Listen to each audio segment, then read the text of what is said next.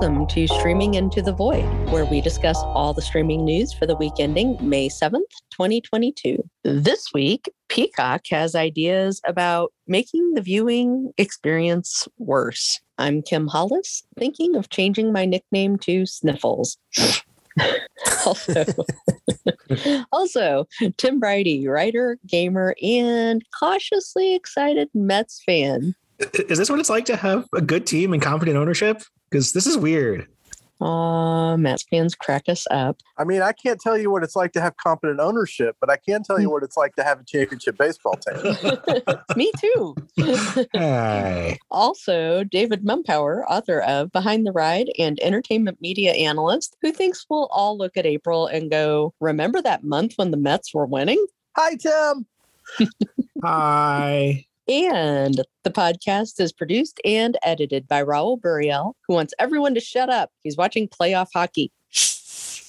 What's this baseball talk anyway?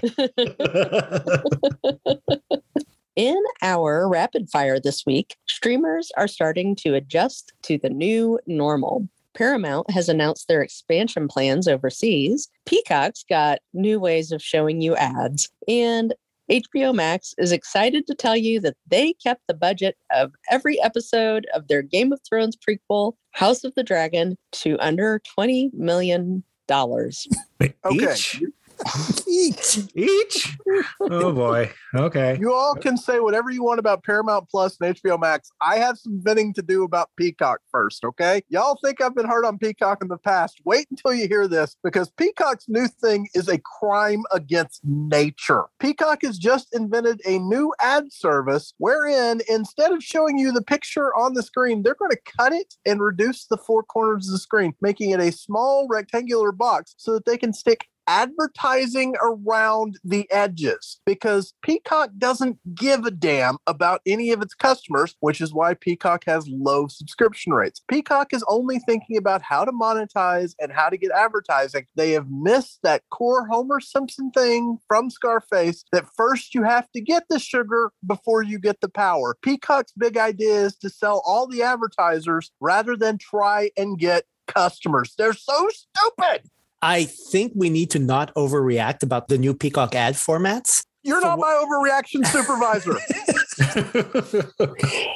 On the one hand, we've been struggling to think of a way in which you can use ads on a streaming service where the programming is not built in such a way that it can accommodate ads. Traditional television programming has these kinds of cliffhangers right before every commercial break. So they can cut, put in an ad, and then resume after the ad is over. And shows on streamers like Netflix aren't necessarily built that way. So maybe reframing the show so that there is a little bit of an advertisement around the frame is the way they're going to do it. I'm not saying that is a good thing. I'm saying that is one way where you can continue watching your show while also then putting ads on the show. and I'm saying that way breaks the seventh seal.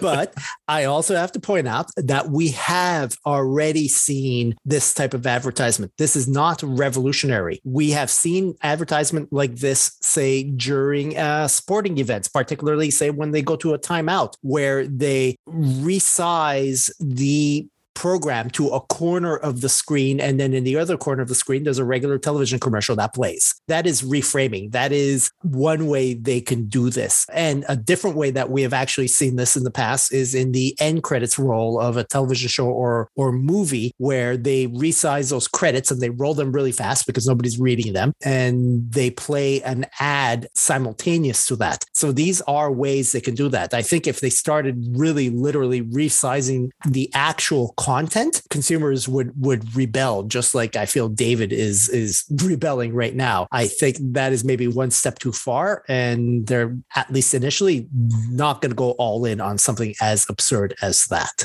Five words. A bomb a nation. There is they have threatened if you will a different ad format which is a kind of a bug on the screen related to a product placement on uh, in the content you're watching. And so again the immediate reaction is oh what i'm watching an episode of cobra kai and someone drinks a pepsi and now there's a little pepsi logo that comes up on the screen and there's qr code and i can get a coupon for a pepsi. And again that is the extreme. That is probably not what you're going to see. In fact, in the article I read, the Peacock executive that's uh, looking at this suggested it'd be something more like you're watching someone on the red carpet and there's a QR code, and that QR code would take you to a site that would allow you to shop for the clothing you're seeing on the red carpet, which again, not revolutionary. I've read and I've heard advertisers talk about this type of advertisement for years for Peacock to come out and say, well, look at these revolutionary things that we're going to be doing with advertising. This is not new to me. I've heard you guys talk about this type of stuff before. What they're feeling is revolutionary now is that it's going to be hyper targeted. Television watching has been passive for years, but now that you're watching on streaming, they know exactly who you are. You have to sign in. They know your name and they know that you like this type of soft drink instead of that type of soft drink. You wear these types of shoes instead of those types of shoes. Yes, I can see that. I can see that hyper targeted kind of content showing up on the screen, but not necessarily in the most intrusive ways that right now we are fearing. I can see it happening, but again, they've been trying this type of stuff for years and they have yet to make it work, but they're going to tilt to that windmill again and they're going to keep doing it until it works. Boycott Peacock. I do have to say that for what it, for what it's worth, with all these streamers saying that advertisement is where it's at, AMC Networks had their uh, their own quarterly earnings report last week, and the head of AMC Networks said, "That's great, guys, but we've got like four streaming services, and we're not putting ads on any of them yet, but we do reserve the right to start putting ads on them at some point in the future if we so choose." Which I guess is a better way of doing it than say Netflix, where for years they stood at the top of the pyramid laughing at everybody saying, "Oh." Look at all these people with ads. We're never going to do ads. And, and now they sheepishly have to eat their words and say, I guess we can do ads too. Yeah. AMC Networks is at this point, I feel like the only streaming service that's not dabbling with uh, ad supported content. I invite any of our listeners to tell me the name of even one of the four streaming services on AMC Networks. They have 9 million subscribers. Can you tell me one of their streaming services? I mean, I can. but you know we talk about this weekly. Sure. Put a comment in the uh, in, in the comments box underneath. Uh, wait, no, that's YouTube. so, Cam, as an advertiser, I'm curious to uh, hear what you think of the shrunk screen. I have mixed feelings. I I will say this: I appreciate innovative efforts at trying to deliver advertising. I don't appreciate very obtrusive advertising. I don't like when it's in your face and interferes with your content and never have. So while I appreciate what they're trying to do, I don't like the way they're going about it. If I can touch on a couple of the other things we brought up earlier, there's a lot of hand wringing and uncertainty right now in streaming. There's some optimism that with the crisis at Netflix, if we can really truly call it a crisis. They're actually going to plow more money into productions, especially as our competitors continue to nip at their heels and take back content that's been streaming on Netflix for years. Certainly, a consumer doesn't want to hear that Netflix will be pulling back on original content. That's not how you bring in more subscribers. But Netflix does need to seriously look at how they're going to start backfilling a lot of their catalog that is not Netflix originals. Paramount Plus is one of those streaming services that's nipping at the heels of Netflix as streamers expand globally, where Netflix has largely had the playground to themselves historically, this competition starts to present an existential threat to Netflix. You'll remember that just before the start of the last season of Star Trek Discovery, Paramount Plus actually pulled the show from Netflix, where it airs everywhere around the world except in the US. The catch, the catch at the time, of course, is that Paramount Plus wasn't available anywhere around the world except in the United States. And so you got a lot of Star Trek fans that were very upset when Star Trek Discovery got pulled from Netflix and just became unavailable anywhere. That Star Trek content is is the gateway drug for Paramount Plus. All those fans that uh, flocked to Twitter to complain about how, hey, now I can't watch Star Trek Discovery, they are the early adopters that are going to subscribe to Paramount Plus in places around the world like the UK when that service becomes available. Then the question simply becomes do they also stay subscribed to Netflix or do they unsubscribe? It's, it's going to be an interesting few quarters now as these streaming services services continue to expand, does their expansion take away subscribers from Netflix, or is there enough out there for everyone to continue to grow? And the other thing I want to add here, just so that we don't you know, just gloss over it. The new people in charge of HBO Max, the Discovery people, are, I swear to God, bragging about the fact that they're cutting corners all over the place on House of the Dragon. And let me tell you, for an eight episode season, $160 million is a drop in the bucket compared to how much money HBO Max can gain in revenue by having a killer show that gets people addicted just the way that Game of Thrones did. But because they have people in charge who are bean counters, who only look at the bottom line, not how they reach the bottom line. You have idiotic stuff like this where they're coming across saying, look how great it is that we're the cheapest jerks on the planet. It's not good. It's the opposite of good. And what you're doing is you're reinforcing every stereotype people have about the way you're going to run this company into the ground. I wonder if an episode of Game of Thrones ever cost $20 million to film. And yet, all I'm taking away from this recent announcement is that House of the Dragon is bargain Game of Thrones for the record, Game of Thrones uh, allegedly cost 15 million an episode for its final two seasons, and that was a negotiation they had in place before the filming began on those, which means that it would not surprise me if, due to cost overruns, it actually wound up in the same range. And the difference is they made it sound like they were spending a lot rather than they were cutting corners. That's how you do it when you're good at this. Yep see again my takeaway is when someone comes around and says look we've kept it to under this much money it doesn't matter what that dollar sign is it simply sounds like you're trying to cut corners. And as it turns out they're actually spending more money on these episodes than on game of thrones but it doesn't sound that way also i kind of feel the need to say i'm in a great mood this week it's not like I'm just like grumpy about everything. It's just what Peacock and Discovery are doing makes me want to throw things because there's an obvious conclusion when you demonstrate these business practices, and it's not a good one. There's also some mergers and acquisition news this week, as Roku has indicated they would team up with private equity firm Apollo Global to make a bid for a stake in Starz, the cable and streaming service from Lionsgate. Now, having been the one who put this story in our show notes, I'm also going to say that this is a nothing story.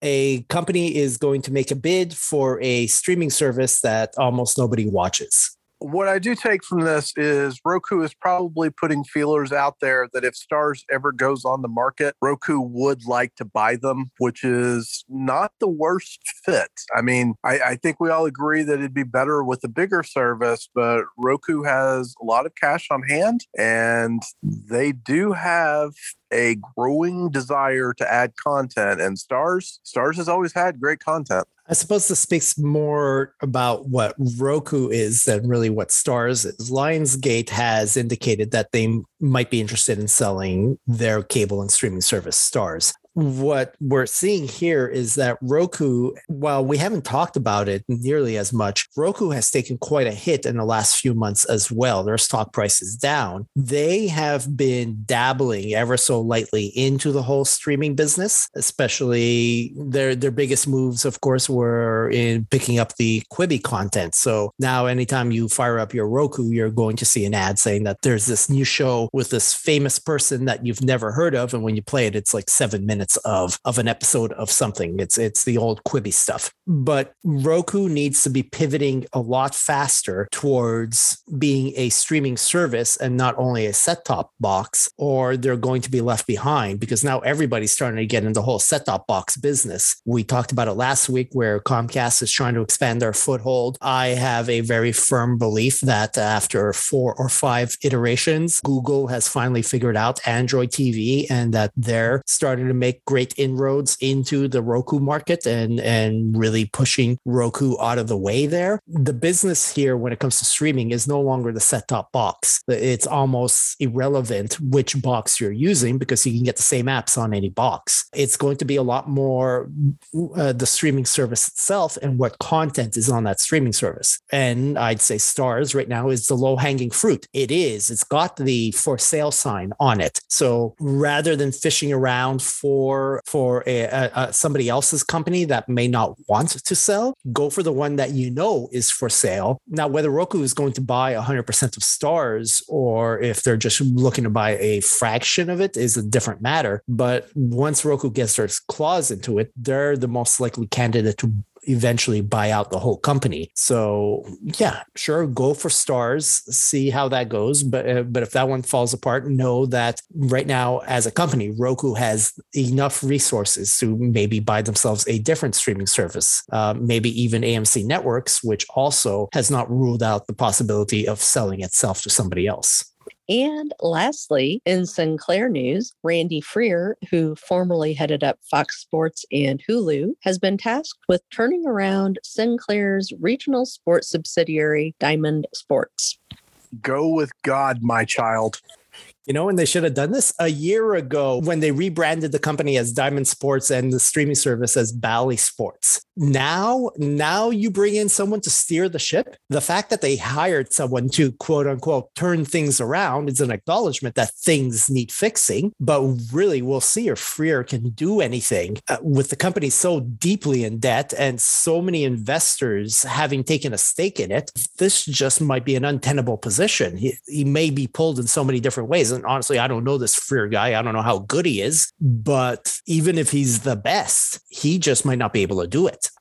I mean, on top of everything else, we should acknowledge the fact that they've just created a board. It's the Simpsons joke of the Blue Ribbon Committee, where it's not like they've handed him all the power. Uh, Sinclair's CEO has proven he's incompetent time and time again, is also on this board. There's other people involved. So it's not a one person operation. And all of this is just a distraction away from what really hurts Sinclair, which is that on their earnings report, even after they tried all kinds of accounting chicanery, their revenue dropped nearly 15% to 1. 1.29 billion. As a reminder, that is 3 months worth of revenue. So over a year, we're talking about 5 billion in revenue for a company that has 8 billion in debt.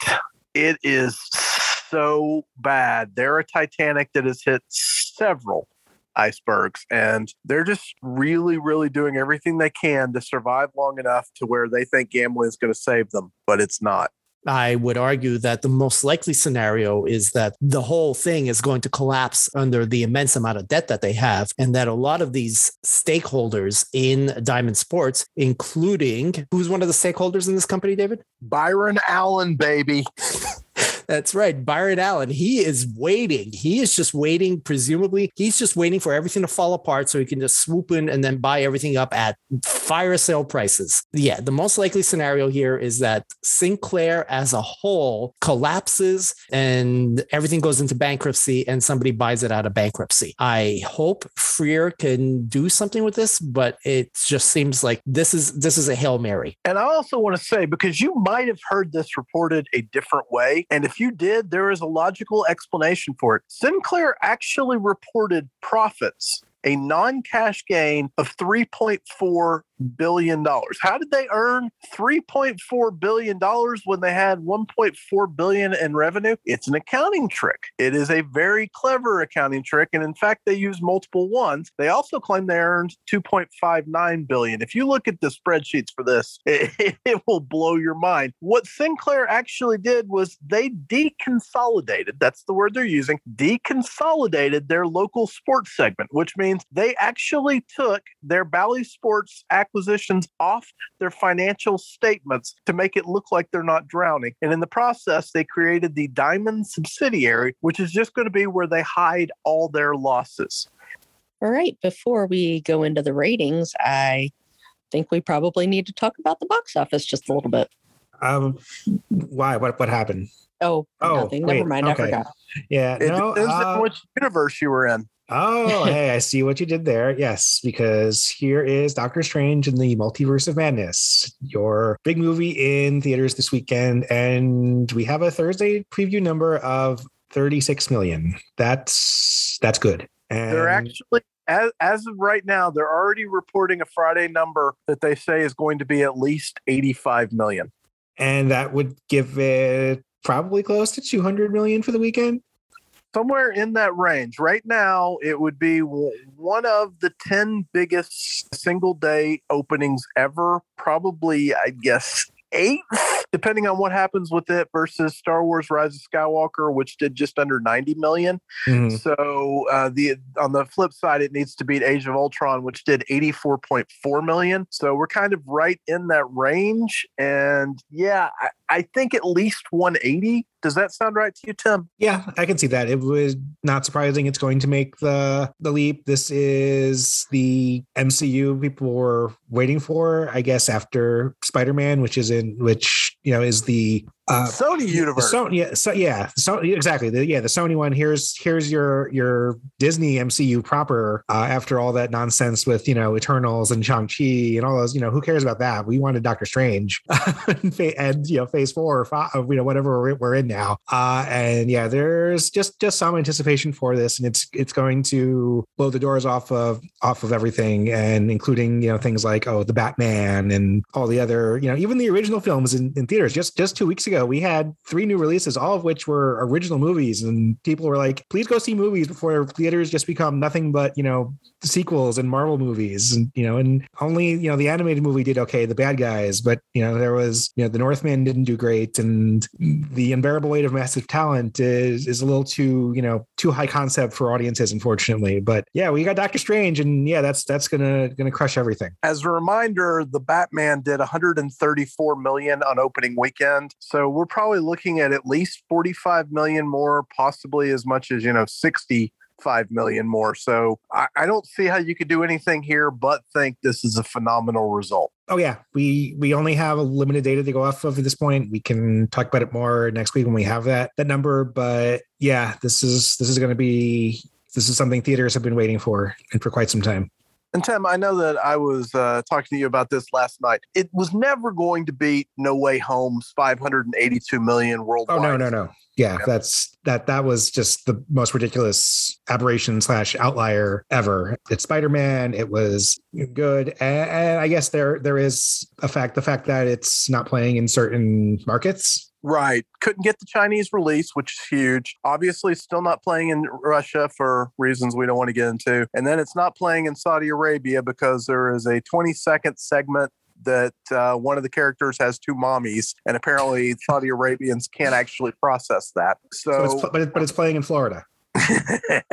Okay, just anyway, but you know, it is going to well and truly torch the Batman's 251 million worldwide. oh yeah. Tim, at this point, has anything happened at the box office now that we're relatively back to normal that goes against anything we said during the pandemic? Or do you still think it's just going to be the haves and have nots from now on? Yeah, uh, as I was just saying, it's the playground of Disney and the big franchises, essentially. Like you know, you, you know, outside of like I said, you know, the, the Batman is around 370 million. You know, and here's even Sonic the Hedgehog 2, 163 million. But if you're not, uh, if you're something original, as I was just just mentioning, you know, you're you're doomed. Even something like, you know, and, and you still have to put out a quality movie or not offend people because, you know, even something like Fantastic Beasts is still only at 82 million. But yeah, this is this this is you're either you're Marvel or you're not or you're nothing. And it and it it, it sucks.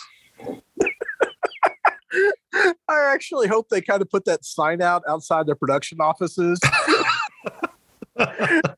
We're Marvel, you're nothing. Nothing. I I mean you can you can modify it to Disney too because it's it, it it's their playground at this point and it's it's depressing. We said repeatedly during the deep you know we were more entrenched in the in the pandemic that this is where theaters were headed and the pandemic just accelerated it. But just just to see it happen even as we're theoretically you know towards the the end of it, it's not fun. So Disney's going to report our earnings next week, but I'm curious if you could look ahead to the future 50 days. Do you think that this debuts on digital first, or do you think it goes straight to Disney Plus? They'll put it. Uh, it would be on Disney Plus first. Okay, interesting. So some people believe that they're going to try and reset uh, reset the market with a multi-phase thing, wherein you know they go back to the old. First, it's available for sale, and then it's available for rental, and then after that, it goes to streaming. And you just think that at this point, Disney Plus subscriber numbers outweigh all of the potential other revenue, right? Yeah, I, I have to think like buying something on you know buying the, the digital media essentially or having you know having it in your digital you know locker of, of, of movies is almost an outdated concept at this point and it's something not something disney's going to do. They're just be like nope you're going to watch it on uh, on disney, plus if you if you want to watch it uh, on on streaming all right, let's go ahead and talk about the ratings then. Sure, why not? We have the Nielsen streaming ratings for Monday, April 4th to Sunday, April 10th, 2022. And the top show of the week still is Bridgerton, down to 1.6 billion minutes from, from its height last week after its first week of availability. Uh, feels like it's maybe burning out a little quicker than the the, the first season did, maybe because it's just not as uh, compelling or as much of a surprise this time. Yeah, it just doesn't seem all that viral this year. But honestly, this these are not numbers to laugh at, regardless. Oh no, that's still an excellent number. And it is fair to wonder whether it was more of a one-time thing anyway, and just by getting a second season out of it, that's done very well. They've accomplished something. Yeah, I, I, I don't think when Bridgerton first debuted, I don't think anyone thought that that was going to be such a massive breakout hit you know, I mean, you know, Sh- Shonda Rhimes can do no wrong, but to to the to have it have that level was was really a surprise. They're going to throw a lot of money at Regé-Jean Page to get him back for yeah season for season three. Yeah, I was just thinking that. Heck yeah, they are. Uh, we do have something new and weird in second. This is the ultimatum: marry or move on. 838 million minutes for eight episodes. Oh, that just makes me sad for humanity. Yeah. yeah but it does allow me to wish Kim a happy anniversary this week. Aww. Aww, thank you. And happy anniversary to you. But we all know she should have moved on.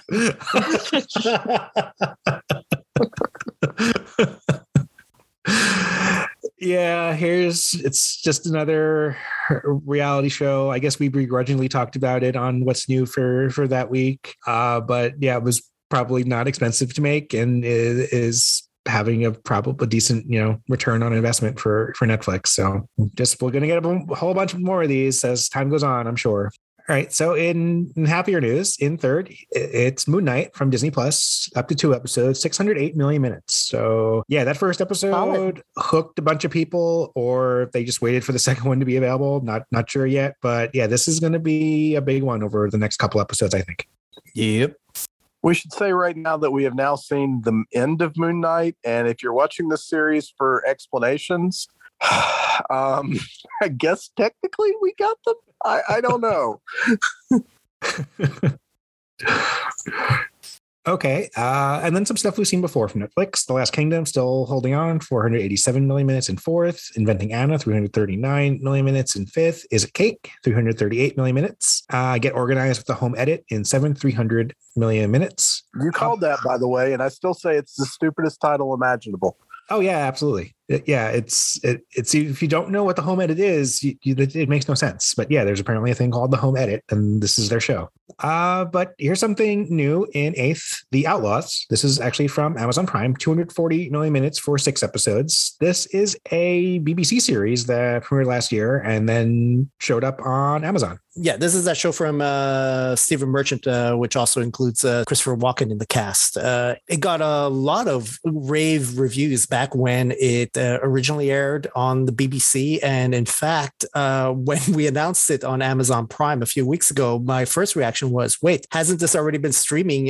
because so many of our friends had been talking about it that I just assumed it had been streaming in the US, but maybe they'd been watching it some other way. Yeah, I'm not surprised this, this show got a lot of buzz and here's the consequences of that. And as we air this, they have already today released the images from the second season, and they have gone super viral. So I feel like this one is only now starting to take hold in the public consciousness. It kind of feels like we're at the start of another Peaky Blinders.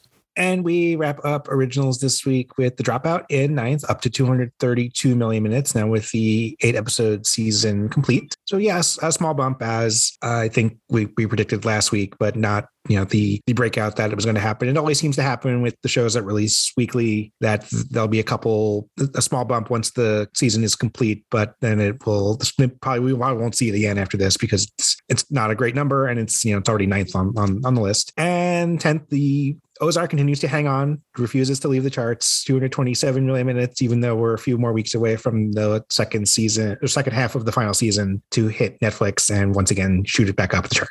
If Ozark can hold on, it may hold a record for the longest time. Most weeks. Yeah, the most the, weeks in a row on in the top 10 on, for originals. On originals, yeah. Yeah.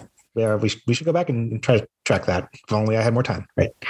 Uh, so over in movies, once again led by Encanto, uh, 611 million minutes. So a, a more mortal number for the Disney Plus series that will probably set the record for most weeks on the movies chart. but right behind it, Turning Red, 564 million minutes. So still hanging on uh, about a month after its release. That's just a lovely double feature right there. Isn't that great? Should yep. we go for a triple feature? What's at number three, Tim? Uh Shrek Forever After from Netflix. 323 million minutes. yeah. Now the only Shrek movie on Netflix. Remember when the, the other first the, the first two showed up on the ratings and we were like, oh, because they they were they were somewhere else and then they showed up on Netflix in in in March. Yeah, they, uh, apparently on May 1st they left Netflix and went back to Peacock. I that, can't explain yeah. What, what's going on here. Uh, so bizarre. I have no idea where the third one is either. You, you, that one doesn't doesn't seem to be anywhere. Um, but yeah, just the the licensing nightmare that is some of these movies is is hilarious and, and mind-boggling. Some of the other studios seem to be getting like their houses in order, and then there's Peacock, who just doesn't care. I mean, essentially making it worse, not better. How do you license Shrek and Shrek 2 to another streaming service, but only for 30 days. Was that, did someone make a mistake? Like, we didn't mean to do that? This was some other guy that we fired and we didn't realize it existed? Oh, boy. Uh, speaking of mind boggling, Sing 2 is still here in fourth, 226 million minutes. And I'm still convinced that this is PVOD numbers, premium video on demand, meaning people are paying to to watch it, not not not just have a subscription to Amazon Prime. The only yeah. explanation I have. It it is stunning that it's here and that we've never really seen this happen before, but it is exactly the type of movie that would make this list. We had a 25 minute conversation last week that didn't make the final cut because we were so confused by the presence of Sing 2. And we've looked into this more since then, and we can't explain it because it is not free to stream anywhere, which means either one, it's the wrong title, two, it's the wrong thing, or three, they are actually showing pay numbers rather than free streaming numbers. And that's an entirely different ball of wax if it's that. So this is one of the biggest mysteries we've had on Nielsen. Yeah. And I do want to say about PVOD titles is that I do happen to track personally the top selling PVOD titles simply because I'm always looking for those bargains out there so I can buy movies and add them to my digital collection. And there are other, I mean, Sing 2 unquestionably is a very successful PVOD title, premium video on demand title, but it is not the only one. There are other titles like Uncharted, Spider Man No Way Home, Moonfall, Ambulance. All these movies do very well on premium video on demand. And why would only one of those titles have made it onto these charts if they happen to be folded into these ratings as they are? I believe ultimately Netflix is simply making a mistake when they compile these charts and don't intend to be including this title here. Or as David said, it's actually a separate movie that is a different title or even Sing 1. But as previously discussed, no, Sing One's not on streaming anywhere either. Sing Sing One is also on Amazon if you if you pay for it. Yeah. So you got me. Please, Nielsen, if you're listening, help us figure this out. again, I'm leaning towards it is, and it's just the way their extrapolation methods work is is that the, the it's it's landing on here somehow. Well, Tim, at least this was the only nonsense title on this list. I hope. Uh, please hold. All right. Uh, we do have something else from Amazon in fifth. All the old knives, 208 million minutes. Oh, Chris Pine, Thandie Newton, Laurence Fishburne. Okay. We definitely talked about that, didn't we? This is one we were making fun of because it made us wonder who Chris Pine's agent was. Uh, six, we have The Bubble, uh, 196 million minutes for the terrible COVID related comedy from Judd Apatow. Uh, seven, The Adam Project, seen that one for a while, 191 million minutes. And then in eighth, Catch and Release. Yes, this is the 2006 romantic comedy starring Jennifer Garner, Timothy Olyphant. Sure, why not? Uh, okay, I, you know what? This this one actually came back to Netflix on April 1st. I did find find that list, so we'll excuse it. There is, however, no excuse for the movie in ninth, also at 185 million minutes. That is without a paddle. The Legitimately one of the worst five movies I've seen in my entire life. yeah, Yeah, seriously, no. Uh, People, that- stop. No. This did not apparently return to Netflix on April 1st, like catch and release. So why did you waste all that time watching this, people? Uh, and we wrap up with uh, movies with Moana. Once again, giving the Lin Manuel Miranda bookends on the movies chart, 177 million minutes for that one. Berlin. Yay. So in Acquired, it is actually eight shows that we've seen before, uh, but we do have a, a new show that we've not seen on this list at the top. And this one actually does make sense. It is Better Call Saul, 915 million minutes for 50 episodes. This is a whole bunch of people getting ready for the new season. That is Yes. All the people discovering Lalo Salamanca for the first time and going, "Who the hell is this guy? He's incredible." And Uh, terrifying. yeah, I don't know if these if if it was already on Netflix before or the previous season showed up. I can't quite tell just yet, but uh, the, 100% certain. We have, folks, we haven't made this public yet. We actually have a database of all this information. We just haven't made it publicly facing yet because we're buying a house right now and we haven't had time to fill in the blanks enough. But uh, I am relatively certain that Better Call Saul has made the top 10 before, but not at this level. not to yeah, definitely not this number. I would remember this number. Isn't this a case of history repeating itself with the uh, Breaking Bad phenomena? Yeah, uh, I think so. There was definitely at least one other show where, in anticipation of the new season showing up on cable, the pre- existing seasons on streaming all of a sudden, you know, jumped to the top of the acquired chart. And it might, yeah, it might have been Breaking Bad, or it was at least one other show that uh, I can't recall off the top of my head. But yeah, this is this is people getting ready for the the, the sixth season, which you know doesn't doesn't premiere for another week beyond these ratings. On April 18th is when the season began. And it's already been so good. we might see this one for uh, for quite a few weeks hanging on uh, hanging on. Yeah, let me just make a plea to our, our listeners. If your choices are without a paddle and better call Saul, there is a right answer and a wrong answer. Okay.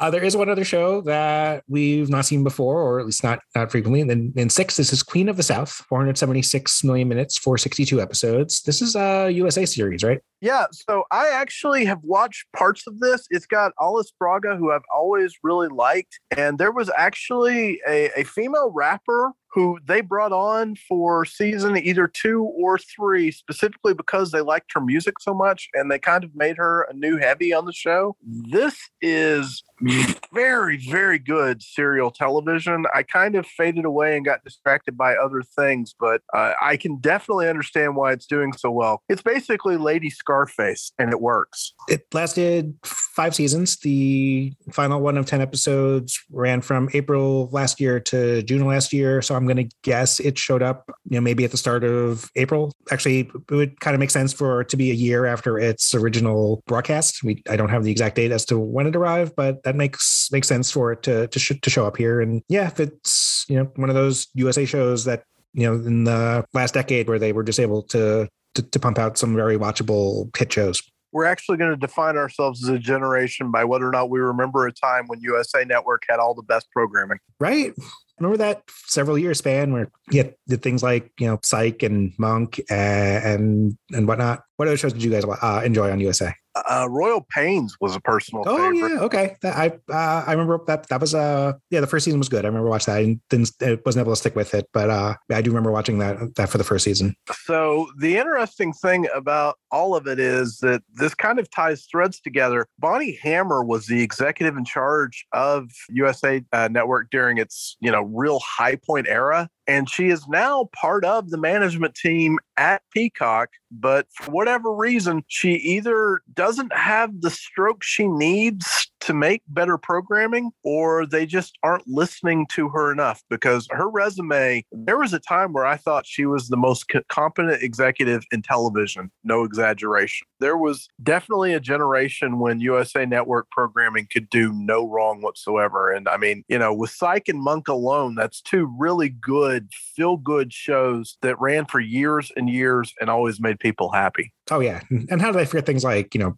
Burn Notice, Mr. Robot, uh, Suits. Yeah, those were just yeah, yep. iconic iconic shows that just you immediately thought of when you when you thought of of, of USA. Um, and now um, the best thing they can do on Peacock is a gritty Bell Air. the gritty reboot, reboot. yes, yeah.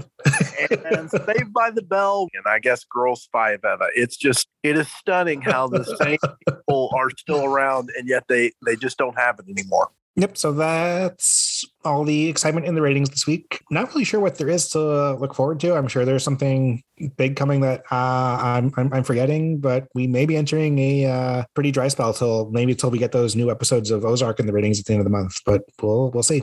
In our green lights and cancellations this week at Netflix, the That 70s Show sequel, That 90s Show, has added original cast members Topher Grace, Mila Kunis, Ashton Kutcher, Laura Prepon, and Wilmer Valderrama. Kim, why is this one of the funniest things ever?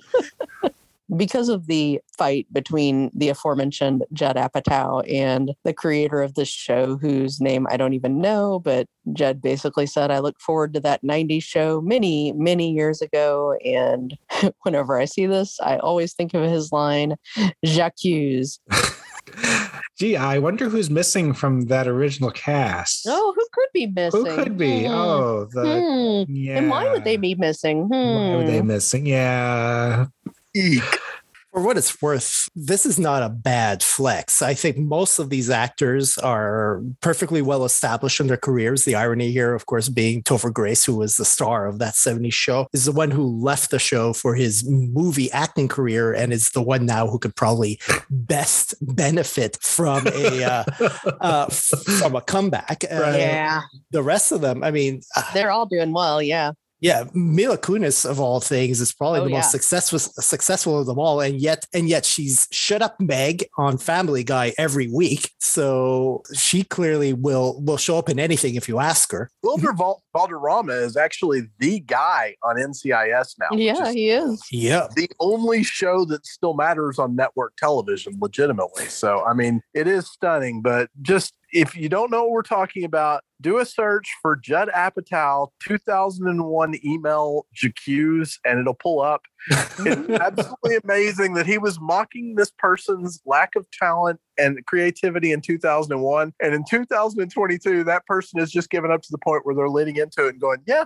you know what? That is a money making idea. And these are probably all going to be cameos. The premise of the show remains that Red and Kitty will be taking in their grandchild for the summer. But fans of the show, and I mean, the show lasted a good long time. There's fans. Mm-hmm. Fans of the show will be happy to see the original cast return. Oh, sure. And with the original programming on TBS in turmoil, the creators of Cobra Kai are bringing their series Obliterated to Netflix. Yeah, this show was in the works at TBS, but now that everything's up in the air over there, and of course, the creators of Cobra Kai have had a lot of success on Netflix. With this show already, uh, presumably in pre production, this made a whole lot of sense. This also seems like a good time to mention that we're going to notice a lot of this moving forward because Netflix has cut down its programming and TBS and TNT have ended their programming. We're going to see this sort of filtering where an idea starts one place and then has to scramble to go other places. And in this case, Netflix already had a working relationship, and so they found the budget for it but we've probably reached the end of the gravy train for content creation where any streaming service was a viable option for buying things. Amazon Freebie is delivering no, there. No, we don't call it that. well, that's what it's called now. Amazon Freevee is delivering on their threat to bring more original programming to the streaming service. Bosch Legacy has been renewed for a second season. Modern Families, Sarah Hyland will be hosting a family competition show called Play Doh Squished A Post Malone music documentary is in the works. PBS stalwart America's Test Kitchen will be hosting a competition show called The Next Generation. An American show based on the BBC award winning anthology Inside Number Nine will debut. Beyond Black Beauty will be one of their shows about an Olympic hopeful equestrian whose family moves from Belgium to Baltimore. And finally, there will be a home makeover show called Hollywood House Lift with Jeff Lewis. And now I'm going to breathe. I'm guessing that all those shows in combination cost less than one episode of House of Dragons. That's a safe bet. Over at Disney Plus, that streamer is bringing Christopher Eccleston and Daisy Ridley together for the movie Young Women and the Sea. And there's sad news for the dozens and dozens of fans of Saved by the Bell out there. The second season of the reboot is the last for this show. And Peacock subscriptions fell 50%.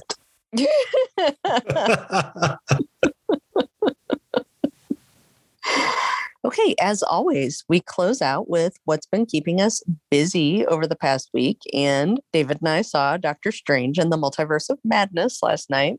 And as a forever Sam Raimi fan, I actually saw Evil Dead on VHS maybe a year after its original release. This movie hit every note for me. I recognized all the little Sam Raimi touches from camera angles and techniques to, well, some real evocations of Evil Dead 2 and Army of Darkness. Benedict Cumberbatch is Doctor Strange in the same way that Robert Downey Jr. is Tony Stark. I can't imagine anyone else playing them as effectively as these two gentlemen have. And there are many surprises in the film. It's not necessarily the way I expected the movie to follow up WandaVision, but it certainly does work as a successor to that series. Also, Peter Gabriel collaborated on a new song with Arcade Fire that came out today called Unconditional 2 Race and Religion that I fell in love with on first listen, as I do everything that he does. Raul, how about you? I'm chasing Star Trek Picard and Halo to the bottom of the barrel on Paramount Plus. And so rather than discuss either of those shows where I think right now Star Trek Picard is somehow magically in the lead. No, no, no. We're going to move on. And instead, uh, I'm going to mention that I have been watching and enjoying Canadian, or as NBC News likes to call her, Canadian lesbian, Mattea Roach, winning on Jeopardy. she is delightfully quirky. Her winning streak is all the more entertaining because she doesn't always run away with the lead. One game, she may be the only contestant to make it to Final Jeopardy. And another game, she doesn't even have the lead in Final Jeopardy. And her dynamic with host Ken Jennings is just fun to watch. You can tell he's enjoying having her on the show. It's a dynamic that she really doesn't have with the other host, Mayim Bialik, which just makes me more steadfast in my belief that Ken Jennings needs to become the permanent host of Jeopardy. I don't know how much longer Mattea Roach is going to continue being the champion on Jeopardy. For all I know, she's going to lose tonight, although fingers crossed, maybe she's going to be on for several more weeks, and that would be fantastic. But I'm enjoying the time I've had with her. She's just so much fun, and she really makes watching Jeopardy a delight. Yeah, I, I don't always get to watch Jeopardy, but I've come across a couple of her games and yeah she is I, I, can see why some people don't like her but she is a lot of fun to watch and she's also probably the first jeopardy contestant who makes me feel horribly horribly old because she's only like 23 uh, but yeah yeah but she's yeah but she's awesome and yeah between her and amy women are just absolutely crushing it on jeopardy this year and that was that's always good to see. Yep.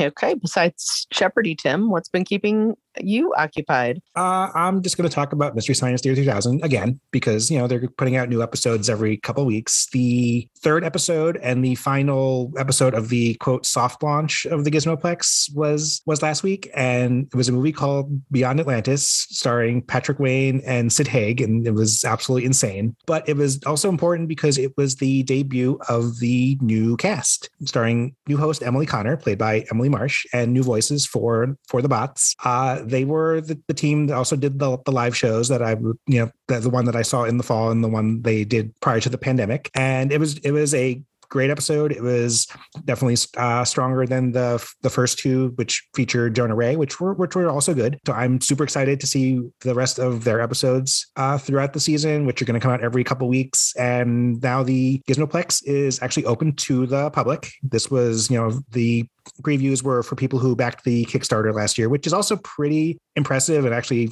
sooner than I thought. That less than actually, I think it was around a year after the, the Kickstarter, we're finally getting the episodes and, and they're launching this streaming service that's not really a streaming service, but yeah, it it, it is a streaming service despite what Joel and um, the other the others say. But I'm really looking forward to what they're what they're going to do the rest of the season. They uh, cleverly came up with the explanation as to why there are two test subjects with their own sets of uh, uh, of robots. I'm eager to see how they work Joel in for a couple episodes, and you know they've already shown the finale is going to be a Christmas movie starring all three human human hosts, and uh, which is going to be a, a, delight. So every I think the next new episode is actually not until the end of the month. They are launching the Gizmoplex with official releases of the the first three episodes, which will be included final cuts, quote unquote, because they didn't have credits and they claim there's going to be maybe an, an, edit or two here and there, but they were they were a lot of fun. Uh, it's gizmoplex.com. The, you do have to have a subscription to watch those if you didn't back the Kickstarter, but they are also giving if you just sign up for free, you can watch every available old episode they legally have the rights to, to show, which is like 150 or so of the original Comedy Central sci-fi shows. So yeah, I won't shut up about this this show, but you'll you'll hear about it again when the end of the month when the next movie premieres, which is apparently the one that broke them. So I, am looking forward to uh, that movie called Munchie. Tim, are we really concerned about the continuity of the cast in Mystery Science Theater? Uh, I know it's just a show and you should really just relax, but I, I did, I, I did like how they incorporated it and the, how they're being being multiple subjects. I, I I I do trust them to come up with a yeah. I do like that there's a narrative. They've also hinted that it's culminating towards things going to be happening over multiple episodes. That probably explains why it's all three people at the end the final episode. But yeah, I care. So there. Okay. Friends, find someone who loves you the way that Tim loves MST3K. it, it is a very, very important show to my upbringing. Let's just leave it at that. So yep. If you don't like it, get your own podcast. There you go.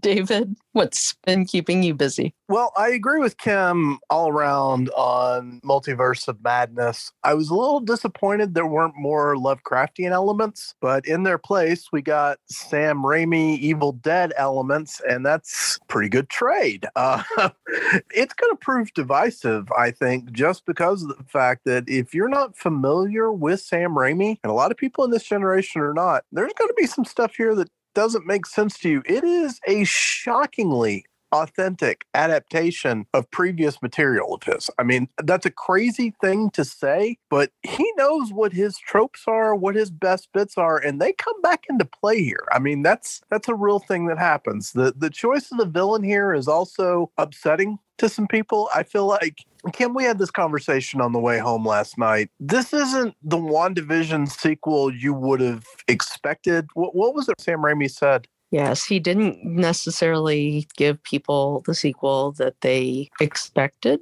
but it was probably the one that people needed. And and that is a, a bold choice and i don't know how i'm to feel about it long term. It kind of depends on what comes next which is also what i would have said about wandavision but wandavision holds a dear place in my heart. And i give the film an a and i think i'm to rewatch it a lot. There are some legitimate spectacular moments in this film and there's just so much that happens. I kind of feel like they're getting glossed over a bit because there's other stuff going on. But I mean, it is just high point after high point at several times. And the other thing I want to say is that Better Call Saul is heading to a finish. And the start of this season, oh my goodness, Cam, we're just watching with our mouths agape, aren't we? Yeah, all the time. I I love the cast of the show and I love the mm. directorial decisions that are made in every episode. the way that they tell a story and have told stories going back to Breaking Bad and really even before that if we want to go back to X-Files and other things that Gilligan has been involved in, it just blows me away. So yeah, if if you're not caught up to live TV on Better Call Saul, you need to do so right now. It legitimately is the best thing across all storytelling formats at the moment. I'm I'm just head over heels in love with all aspects of it. Thank you for listening to Streaming Into the Void. Please consider subscribing via Apple Podcasts, Google Podcasts, or wherever you listen to podcasts and we welcome your feedback. Remember that we're on social media at Streaming Void and online at streamingintothevoid.com. If you like what you're hearing, please consider rating us and giving us a review in your favorite podcast player. Be sure to watch for us again next week.